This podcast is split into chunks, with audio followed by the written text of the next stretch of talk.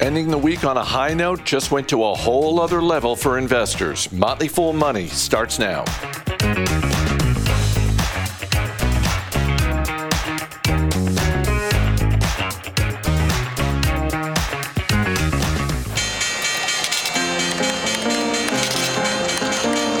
Everybody needs money. That's why they call it money.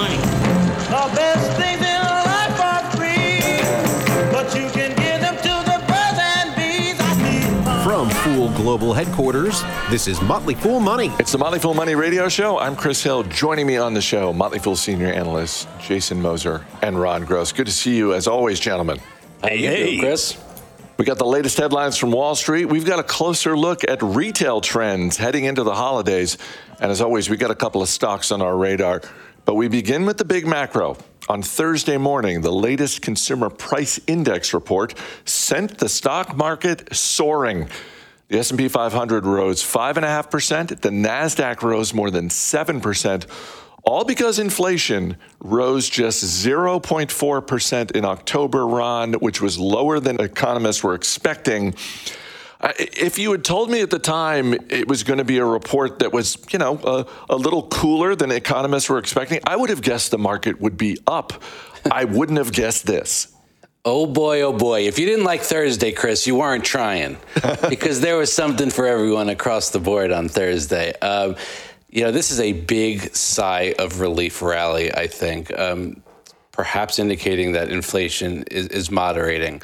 Some of the things that factored into that better than expected report were uh, a decline in used vehicle prices that had a relatively big impact.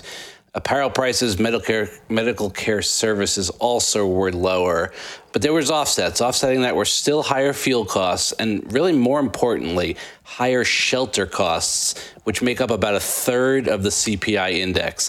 That acceleration was fueled by the biggest jump in of hotel stays in more than a year. So that's important to note. It's really about hotels in this specific circumstance. One thing to note is I think we're seeing rent and housing costs come down, but there's a lag, and that's not going to show up in the data for a while. But when it does, I think you're going to start to see people even get more excited.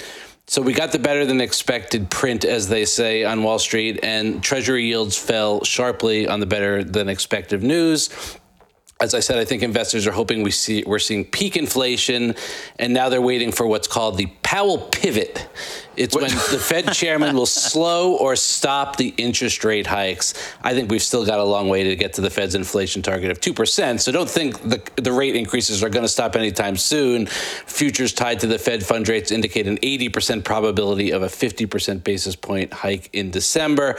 But I think there's hope that inflation's coming down. We can either avoid a recession or it will be mild. And that's why the markets rallied so much. I don't ever recall seeing an index up more than 7% in one day.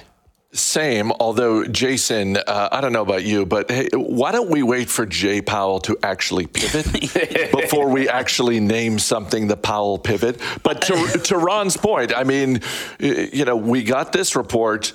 Uh, eyes go back to the Federal Reserve, don't they? I'm making a mental note here. I feel like after the show, we need to we need to establish a Powell Pivot Twitter feed because it's just too good. I mean, you can just go so many different directions with it. Listen, that that was that was the headline we all wanted to see, right? I mean, inflation easing better than expected. Um, the, the market's performance this week has been uh, mind bending at times. And, and, I, and I think that's great. I think, you know, Ron made a lot of good points there in regard to potentially we're seeing inflation starting to, to ease in a more persistent fashion. Um, you look at the, the prices that exclude food and energy, for example, right? That core uh, inflation that, that uh, policymakers see, see as more reflective of the trend. That was up just 0.3% from September versus an expectation of 0.5%. Um, and, and we are seeing data from Zillow and CoreLogic that, that, that shows that rent prices are coming down. Uh, and, and even property management software, a company RealPage, they reported that apartment rents fell uh, 0.6% in October from September. That's the third largest drop it's recorded since 2010. So, so those those are also very encouraging signs. But I mean, you look back, look back in, in history here, just just a few months ago, right? I mean, in August, we we had this same sort of thing play out. Be- better than expected inflation. The market received the news very positively. The following month, uh, we kind of we kind of went back to, to inflation back on the rise. So so I I'm hopeful that this is this is uh, you know the beginning of a, of a more long term trend. But I think you got to kind of take it with a grain of salt, right? Agreed. Uh, I don't think any economic conversation or recession conversation is complete without talking about the labor markets, uh, especially in this environment. Labor market remains strong. Unemployment sitting at 3.7% only. That's pretty darn good, which also may be pretty darn bad, depending on, on what, what your point of view is. Um, but we do have some indication that it's, it's softening. I think layoffs are certainly accelerating. Um, technology and financial sectors. I think we're seeing that. I feel like the cutting in the financial sector is more cyclical and typical, uh, while the tech sector is really reacting to, I think, I'll use the word bubble, the bubble that occurred over the last few years and the over hiring that resulted. And it's just necessary to pare that back um, as, as costs are, are too high and companies need to right size their business a little bit to get their profitability um, where, where they want it to be. So um, a little bit additional softness in the labor market is probably necessary to get the Fed where they want to be. Well, and we saw signs of that already this week, right? We have Meta Platforms uh, starting to execute some layoffs, Redfin as well. So I, it it seems like you know, and there's a crystal ball element to our conversation, but Ron, it does seem like over the next next six to twelve months, this is something investors should be watching when it comes to specific companies, uh, particularly the larger tech ones, isn't it? For sure, and we'll want to listen to guidance for our earnings estimates coming down. Uh, they're actually doing pretty well. I, I, would have predicted that we would have seen the earnings come in a little weaker and guidance being a little weaker. I, am not seeing it as as bad as I thought, which which may bode well again for. Uh, not having a deep recession. But we'll, we'll have to watch costs. I mean, the Ch- China news on Friday about um, their, their easing on some of the COVID restrictions is good. The Goldman Sachs described it as marginal, and it won't really amount to more than a fine tuning. They really have to go further away from their COVID zero policy for sure to make a huge impact. But that that may help with supply chain issues and, and some other um, issues as well uh, uh, with respect to costs. But we'll have to watch individual companies. How is profitability looking? What does guidance look like?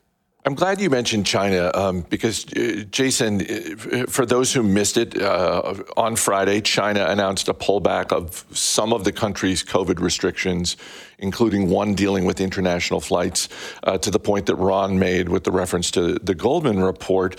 Um, there was not a specific timeline. Uh, so, you know, if you want to take a, a, bearish view of this announcement, you can say, well, there weren't a lot of specifics. There wasn't a timeline. Uh, you know, let's wait and see. If you want to be a little bit more optimistic, you could look at the announcement from China and say, well, this is really sort of the first indication of the central government moving away from that zero COVID policy and uh, I'm just thinking of all of the times over the last couple of earnings seasons that we've heard companies talk about inflation, supply chain, China on their conference calls. And I don't know, I, am uh, maybe I'm looking through rose-colored glasses, but I'm I'm choosing to be a little bit more bullish on this China announcement. What about you? Well, I mean, I appreciate that perspective. I, I, I want to be more optimistic, and, and, and, hopefully, again, maybe this is maybe this is really the first sign, right? I mean, maybe they've kind of started to wake up to reality here and understand there are better ways to handle this. I think than than adopting that zero COVID stance, and and, and maybe that this is you know, the easing of these controls. Uh, maybe maybe this is that first step. I, am not sold uh, that it is. I, I, think it's odd to see this news coming out as as I, I, think the country is is dealing with its worst out worst outbreak in more than six months. I, I don't know what ultimately changed there, um, and, and maybe it ultimately amounts to, to nothing. Maybe this is just kind of like a a headline, and, and, that's really all. But I mean, I, I think you you go you go back to, to pre-COVID. I mean, we were having this conversation regarding China and supply chains well before COVID, and that's what I, I encourage folks to, to to remember because I mean, we had companies Uh, in, in 2018, 2019, really talking on earnings calls, looking for ways to diversify their supply chains away from China because because we, we were having trade issues even even back then, and, and it's it's a difficult country to predict, right? I mean, they they they kind of march to the beat of their own drum, so to speak. So I, I, I, feel like if I'm a CEO of a company today, I mean, I, one of my top priorities would remain figuring out how to diversify my supply chain away from China because, you know, either way, I've seen enough to know that I, I don't have any faith, really, honestly, in what they may or may not do going forward. Not just not just necessarily regarding COVID either, but anything else that comes down the pike. So, so I mean, if, if I'm a CEO, I, th- I think you, you really need to focus on trying to diversify that supply chain away from China as much as possible. You're seeing big company, I mean, Apple is even doing it. Really, uh, they they mentioned they're they're going to have uh, some some supply issues with their their uh, upper tier iPhones because because of the supply chain uh, hangups in China, and, and, we've we've already seen that they are making. Uh, big efforts to, to move uh, into India, for example, to, to produce more in India. And so I think that when you see even the largest companies in the world, like Apple, trying to do something like that, that that's a real tell, right? I mean, it's going to take time for that to play out. It's going to take years for them to really appropriately diversify away. But I think we'll continue to see those conversations being had because I think it really does matter. Earnings after the break, including entertainment, media, and the war on cash. So stay right here. You're listening to Motley Fool Money.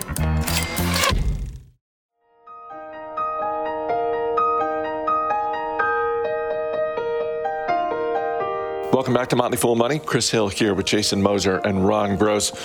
On Wednesday, shares of Disney had their worst loss in 21 years. Fourth quarter profits were well below expectations and the company warned about slowing growth for its Disney Plus streaming service. Ron, how warm is the seat that CEO Bob Chapek is currently sitting on? Getting warmer, Chris. I'm not going to lie. This one made me wince a little bit. I've held this stock for 20 years. My family has. And that's a big move for a company like Disney, a Disney, a stalwart like Disney. Um, so, y- yeah, it, it was a bit of a shock. Disney Plus costs are ballooning or have ballooned. Uh, the media business was also weak. Uh, some metrics to, to back some of this up. Disney Plus added 12 million net new accounts. That did beat analyst predictions. Now that you have about uh, 164 million subscribers, not bad at all. But the loss in the division surged to almost 1.5 billion dollars, more than double the year before, due to heavy spending on content, marketing, and technology. Which, let's face it, is sometimes necessary when you have a new business that you're looking to get off the ground and grow significantly. But I think what the investors and the markets are telling you is that uh, perhaps was too aggressive uh, because they were not expecting that kind of a loss. As you said, CEO Bob Chapek, who is a bit on the hot seat, said the streaming business has reached peak losses in the quarter. I don't know what that means, peak losses, but that's that what he said. That doesn't sound good. That doesn't sound that good. But he said the business is still on track to reach profitability in fiscal 2024. Very important for us to watch that to see if he sticks to that, because if he doesn't, then the hot seat gets even hotter. They've got some changes coming, price increases to some Disney Plus packages, a new ad supported subscription tier taking place in December. Higher prices could backfire, though. We'll need to watch that carefully. Uh, management does have plans to make cuts to marketing and content budgets. I think that's necessary. The one bright spot was a 36% increase in revenue from theme parks, where Chapek comes from. Disney said the full year results from the theme parks set all time records for the company in both revenue and operating income. And as I said, uh, the media division was weak. That's ABC, ESPN was a bit weak there. Overall, company wide revenue up 9%, adjusted earnings actually down 19%. Guidance was disappointing. 20 times forward earnings. I think earnings are going to actually get better, so it'll be even better than 20 times forward earnings. I'm not selling my shares at all. I'm going to let the company do what they do. Third quarter revenue for the trade desk came in higher than expected, but guidance sent the stock lower this week. This was before the big rally on Thursday, uh, Jason. So shares of the trade desk actually ended up uh, in the positive territory this week. So put aside the stock. How is the business of the trade desk doing? Oh, I think the business is doing great. I mean, these reports get to be like a broken record, and I mean that in the best possible sense. Uh, they they just continue to do their thing. They offer smart, achievable targets. They they achieve those targets, and they just continue to focus on this big market opportunity that's in front of them, uh, particularly on the connected TV side. So uh, Uh, the results very strong: three hundred ninety-five million dollars in revenue, one hundred sixty-three million dollars in adjusted EBITDA, um, nicely exceeding their own internal benchmarks, and customer retention remains over ninety-five percent uh, as it has for the past eight consecutive years. Going to, to that connected TV opportunity, because that really is the big opportunity for the trade desk. It was their fastest growing channel. Um, it's become their largest. When you exit, exit Q3, video, which includes connected TV, represented a low 40s percentage share of their overall business and continues to grow uh, rapidly, they say, as a percentage of the mix. Um, and interestingly, too, this is becoming an international opportunity. The connected TV spend grew in the majority of their international markets faster than it did in the U.S. And so you look at this company with its partnerships with with companies like Disney and Peacock; those relationships are only growing. Big tailwinds in the coming years uh, for this for this advertising supported uh, supported video on demand. Uh, so you got a company here. I mean, generated 500 million dollars in free cash flow over the last 12 months. It's up 53 percent from a year ago. Uh, this for me is just one of those holdings that I grow more and more comfortable with as time goes on. So uh, you know, we'll we'll just check back in next quarter. The rally could not prevent shares of Lyft from falling this week. Active riders were down in the third quarter, and shares of Lyft fell to their lowest point since the company went public in 2019, Ron. Yeah, it's, not not a good time for Lyft. Adjusted earnings were fine, but the revenue growth and the number of riders were disappointing. Revenue up 22%, active riders up 7.2%, ended the quarter with just over 20 million riders. That was short of analyst prediction and still below the 23 million it had before the pandemic. Contrast that with Uber, who said their rider count had bounced back to pre pandemic levels. Uh, Lyft reported 66 million in adjusted earnings, but their actual net loss widened to over 400 million as they issue new stock to employees to make up for its falling share price. Not something you really want to see as a shareholder. Fourth quarter outlook was in line with Wall Street predictions, re- re- reiterated guidance of $1 billion in adjusted earnings in 2024. I caution investors to be wary of that number. And they're going to cut 13% of the staff to reduce costs, which I think is appropriate. From ride sharing to the war on cash, Marqeta's third quarter revenue came in higher than Wall Street was expecting. You're a shareholder, Jason. How's Marqeta looking to you? Yeah, a company I think folks need to be paying attention to. Uh, remember, they operate a platform that delivers card issuing and transaction processing services. Um, according to Bain Capital, the value of embedded finance, which is basically non financial companies offering financial services in some capacity, the value of those transactions is expected to reach $7 trillion by 2026. And that's important because those are Marqeta's customers. Uh, so, so clearly pursuing a big market opportunity. Total processing volume for the quarter was $42 billion in net revenue. $192 million. Gross margin, 42%, was down slightly uh, from, from a year ago, but that was mostly due to timing and business mix. Uh, the thing to pay attention to with this company, they're very reliant on Block. Uh, that accounted for 72.5% of their total net revenue for the quarter. But, but it, you know, this is a nice problem to have, right? A lot of this comes from the success of Block, Cash App, the Cash App card. Uh, you know, we talked about how now Cash App card, the attachment rate for those that use the app, you got 35% of the users now using that Cash App card, up from 31% just at the end of the year and 25% from a year ago. So that accounts for more inflows, direct deposits. People use those cards and spend more. All plays into Marqeta's specialty. So all in all, I think things are looking good. All right, guys, we'll see you later in the show. Up next, Rachel Warren with a closer look at the top retail trends this holiday season. This is Motley Fool Money. Cash rules everything around me. Cream get the money. Dollar, dollar bill, yo. I grew up on the crime side, the New York Times side. Staying alive was no job, had second hands. Moms bounced on old men, so then we moved to Shaolin Land. A young youth.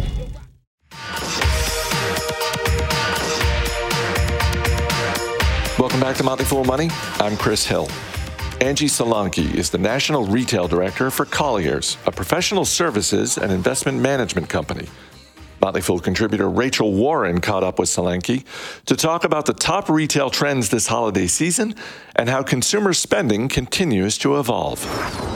You know, one of the things we've been hearing about is that there might really be kind of an unprecedented holiday shopping season ahead, which sort of seems counterintuitive in the current environment. But even just some of the earnings reports we've been seeing recently seem to sort of, you know, portend that that may be the case. From your vantage point, what are you seeing? You know, what retailers do you think are poised to do particularly well? You know, we're going to see still see, of course, the grocery spend. Many buying to to have you know parties at home, um, friends and family at home. You know, people are really much more, I think, open uh, to seeing one another in more of a large family format or family and friends format. So I think the um, spend is going to occur. We're going to see, a, uh, you know, I think a soft peak um, as it relates to in-house decorations, more on kind of the smaller scale still. But you know, those those uh, home goods is going to do well. TJ, all the TJX brands, of course, um, are going to do quite well in that category because they're grab and go. They're fun. They're playful. You know, from the consumer's perspective, if they're spending, you know, call it ten to twenty dollars in their mind, they feel like, oh, that doesn't seem too out of scale. However, if they, you know, compound that with quite a bit of, of um, you know, items, it can shift. But we're starting to see that, and we're also what's fascinating to me. I don't know if you've picked this up, but you know, Walmart is doing, you know, these amazing commercials, really more touching that spirit of family and getting together, really dry, driving, I would say, kind of that subliminal message of, hey, it's time to get together as a group. Well, those things also spark, okay, well, if we're going to do that, we're going to spend. So the Dollar Trees, the Walmarts, more of those value um, oriented where you can grab and go little tabletop accessories, etc. And then, of course, on the grocery side for for you know these um, these dinners, the holiday dinners. It is kind of fascinating to see how these trends are shaping up as we approach the holiday season. Another thing that's sort of come to the forefront that I think investors think about as well is this idea of, especially big retailers, potentially discounting items as a means of, uh, you know, kind of luring in inflation wary customers. And of course, that makes sense, uh, you know, from the business perspective. But there's also the fear of, you know, how could that impact the top and bottom line? So, what what are you seeing uh, from your position right now? Yeah, you know, that is definitely a concern. Now, there's a couple things that have factored in. For certain retailers, uh, they may have over purchased, and so they're still dealing with an oversupply. And in that scenario, um, you know, these retailers really have to be mindful of, you know, the sequencing of discounting. So, what I'm starting to notice and see, which I think is actually very different from prior years, it's not this call it fire sale of sorts, right? It's also not. Um, very sequenced and tied to holiday. What I mean by that is that you're seeing the retailers you know, discounting at different periods of time, almost as though, you know, the consumer is not even aware when they may discount. So it's almost like a little bit of a surprise.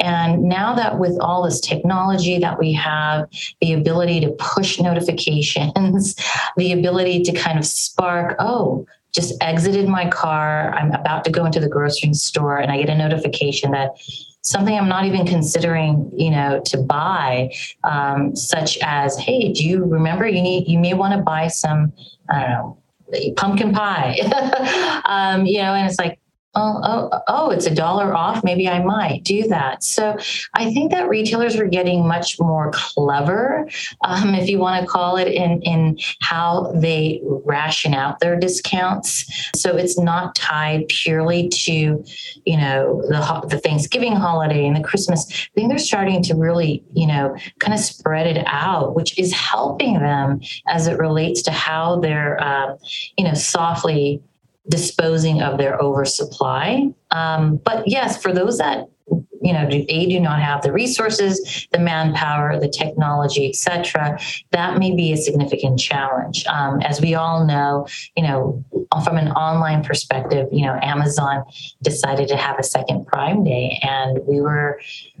I don't know if I was I wasn't too surprised purely because of the oversupply, but nonetheless, I mean, it was still a significant, you know, um, clearing. I think they cleared somewhere around five billion um, in terms of inventory. So that's a that's a lot of inventory. it's a lot. yeah, it's, and it's I'm sure it's you know it's, it's somewhat uh, global perspective, but still it's a significant amount. You know, when we spoke earlier this year, I kind of asked you a question along these lines, but I'm, I'm curious to hear how your answer may have changed at all. You know, what can you share about the changes that you're seeing in consumer spending preferences? How have those shifted? Do you think that these are permanent? Um, so there are a few that I've seen in terms of, you know, people are really looking at, okay, my dollar and how I'm using that dollar and where I'm using it as it relates to quality of goods. So in some situations, you will start to see, you know, depending on, you know, your um, income, right? It's going to be very, very different. But I'm I'm still seeing quite a bit of spend um, in you know the luxury space.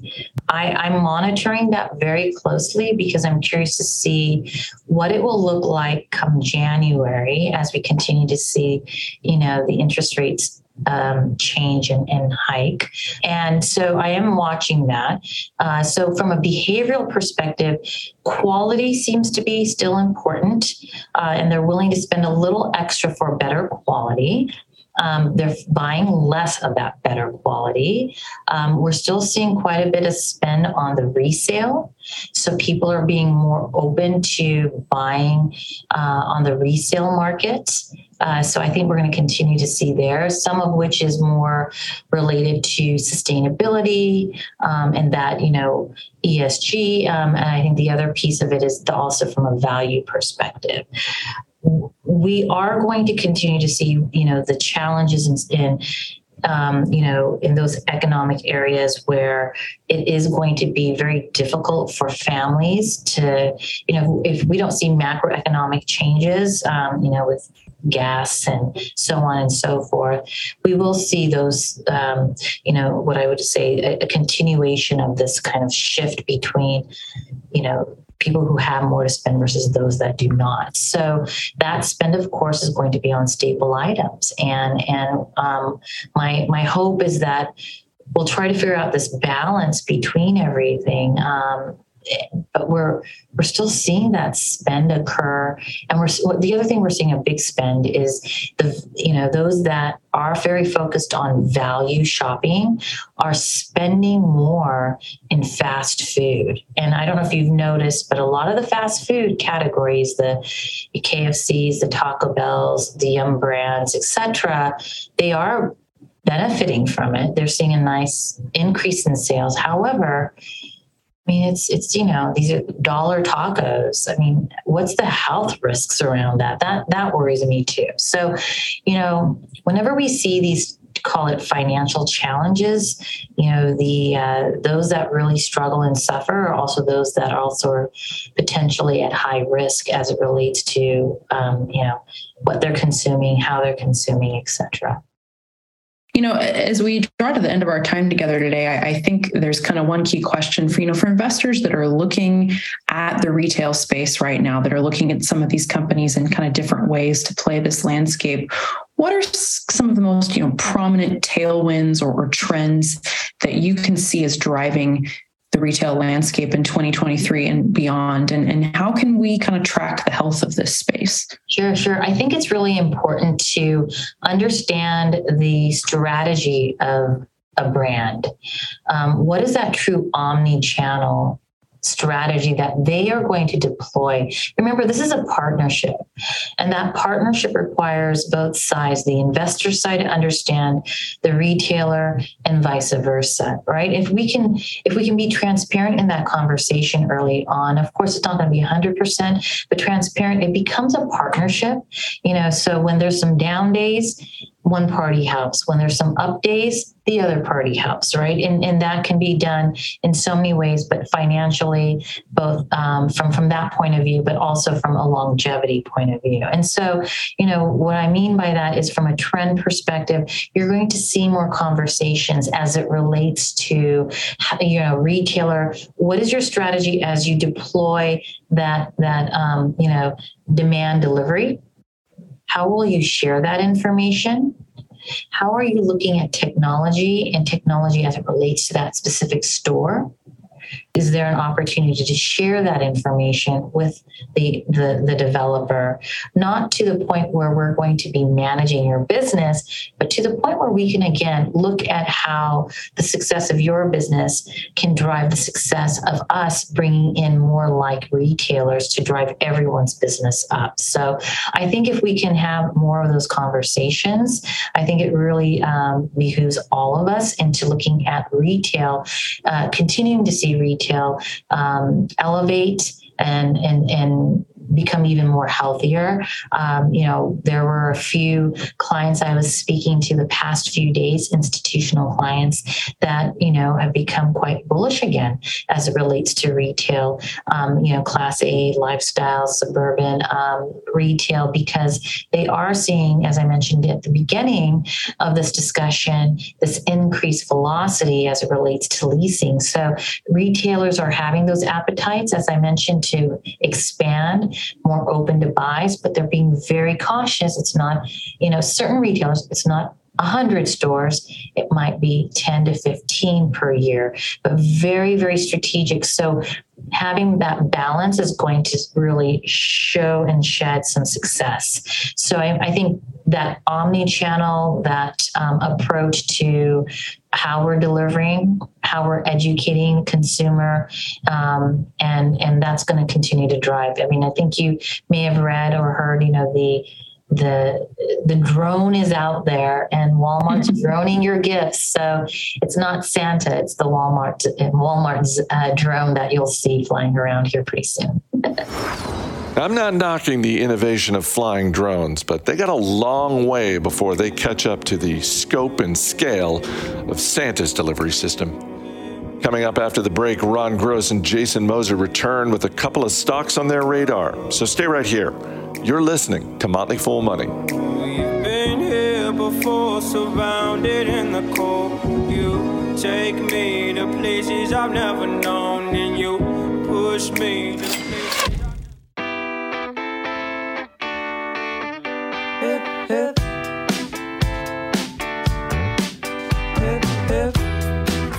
As always, people on the program may have interest in the stocks they talk about, and the Motley Fool may have formal recommendations for or against. So don't buy or sell stocks based solely on what you hear. Welcome back to Motley Fool Money. Chris Hill here once again with Jason Moser and Ron Gross. Guys, there's been no shortage of consumer facing companies raising prices this year, but where they raise prices and by how much can be a delicate art. Carnival Cruise Line announced that starting in January, they're raising prices on specialty dining restaurants on their cruise ships due to increased food costs and supply chain uh, challenges. One of the increases caught the attention of uh, producer Ricky Mulvey. Guests will now be charged an additional $5 if they order a third entree for lunch or dinner. Now, let's put aside just for a moment how hungry you have to be to consume two entire entrees at lunch or dinner and think to yourself, I think I'm going to need one more. But Ron, in terms of this move, like, is this helping Carnival Cruise Line's balance sheet? If you're a shareholder, you're thinking, ah, this is going to work. I, I think, I mean, it will cut costs marginally. But listen, I took a cruise once. I like the midnight bacon as much as the next guy, but it's not healthy. And you know, three entrees isn't healthy either. So maybe they're doing like a, a public service to all of us by limiting our intake. But yes, I think it will cut costs. They're doing other things to their lobster dinners and some, some other uh, cost cutting measures. Um, on the margins, I think it will help. Jason, I, I I don't know. I'm skeptical. I haven't been on a cruise in a very very long time, but this just seems like uh, one of those moves that uh, look. I get that it results in more money, but why wouldn't you just, I don't know, raise the overall price of the ticket rather than nickel and dime people looking for a third entree? You know, I've never been on a cruise. Um, I don't really have a desire to go on a cruise. I share your skepticism, but really, what this all boils down to me uh, is if I ever start a band, I mean, I am totally going to name it Midnight Bacon. I mean, that is just a sure thing. Feel free. I thought you were going to go third entree because that that also seems like it could Third be. entree could open up for Midnight Bacon. Let's get to the stocks on our radar this week. Our man behind the glass, Dan Boyd, is going to hit you with a question. Uh, Jason Moser, you're up first. What are you looking at this week? Yeah, a stock that closed at $11.47 on November 8th, and now I'm watching it scratch $20 per share at the end of this week. Outset Medical, ticker Wow. OM. Remember, they make uh, dialysis machines, known for the Tablo dialysis machine that opens them up to not only acute care settings in hospitals and clinics, but also uh, in home settings. And this was a really good quarter they announced, uh, raised guidance for the full year. And this really was the quarter where they've been, they've been able to put that whole FDA hold uh, on Tablo machines from earlier in the year. They've been able to put that behind them. I remember that was something where the FDA, they were working with the FDA ultimately just to provide more data, right? It wasn't a question of the machines, but updates to the machines. They just wanted more data. The stock got hammered when that hold was placed. They got through it very quickly, and now it really does feel like they've just put this in the rearview mirror, uh, and and that's why the stock has performed so well this week because it really is pursuing a large market opportunity in in, uh, in dialysis in general. It's it's limited competition in the space. Uh, they were awarded a VA contract, which uh, enables them to be sold into 106 VA hospitals throughout the United States. Uh, all things considered, I think this is a business that is back on track. It's one that I own shares in personally, um, and I'm excited to see how they develop. Dan, question about Outset Medical? Raising guidance, Jason? you never hear about that happening anymore. Unheard of in this market, unheard of, Dan, and that's why I think the market is is reacting so positively to that news.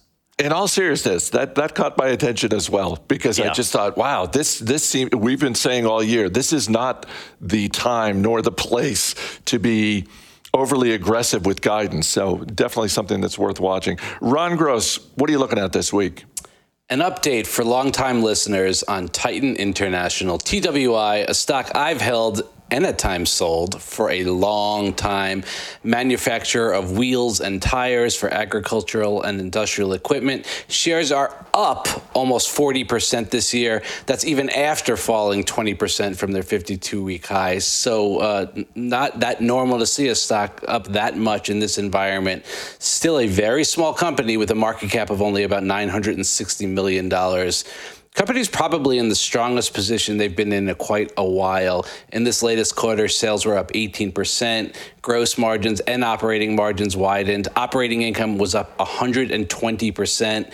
Free cash flow was 40 million for the quarter, almost 70 million year to date.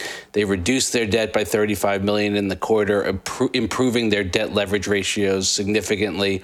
Management expects adjusted EBITDA of around 250 million for this year, with free cash flow for the year to be at 100 million or more. That puts the stock at only five times EBITDA. EBITDA is a quick and dirty measure of cash flow. I'm thinking we have at least 30% upside left in the stock. Stock's around 15. I think it goes to the 20s or the perhaps even the low 20s. That's where around where I've sold some in the past.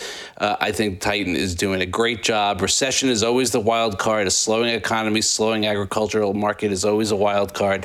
But I think they look really strong right here. Dan, question about Titan International? I'm just glad that old economy Ron showed up here on Friday at Motley Fool Money. I, I, I miss him. Just for you, Dan. What do you want to add to your watch list, Dan? That's a tough one, Chris, because I mean, Titan continuously impresses and they just make wheels. Like that's like they're just making wheels out there. They're not reinventing them. They're just Don't, making I was going to say, don't you feel like the reinventing the wheel? Well, they isn't do. That like, they, they have some technology out there that you could argue is reinventing the wheel. but isn't that a bull? Isn't that part of the bull case for this company? Who in the world needs to reinvent the wheel? That shows how solid their competitive position is, right? I guess so. So that's why I'm picking Titan, Chris. No. Jason Moser, Ron Gross, guys. We'll see you next time.